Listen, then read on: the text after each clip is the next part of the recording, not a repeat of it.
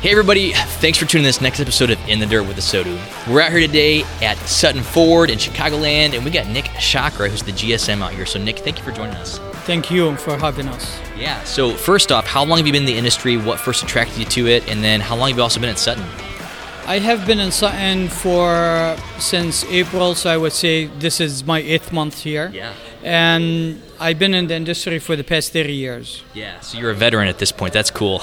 I mean, it is what it is. It's part Yeah. of being in the business for a long time. When Sure. you love something, you do it for as long as you can. Yeah.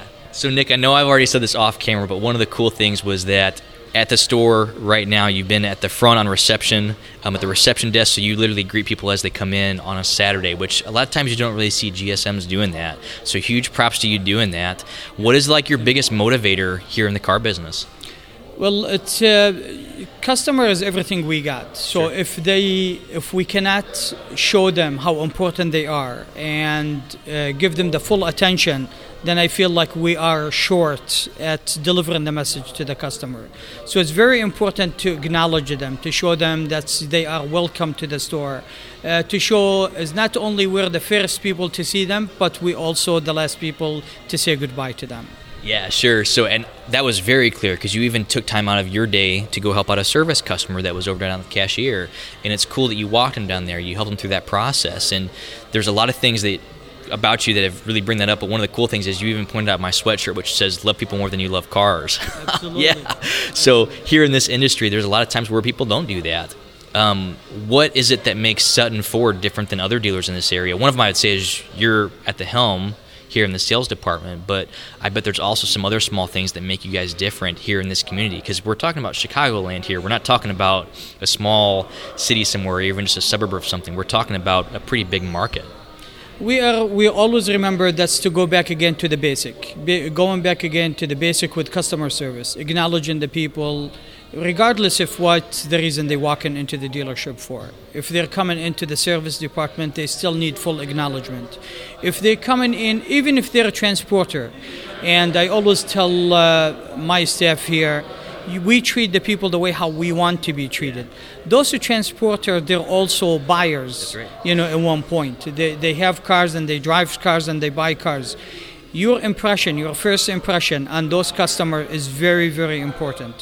What if they came in and they seen the welcoming and they saw that you took care of them and you acknowledge them, regardless of what's their job and what they're coming in for, you know they always remember that and will leave the impression that you need to leave on your uh, dealership this dealership is uh, believe back again in the first step of sales is still it's the most strongest is the most value step in the sales Sure.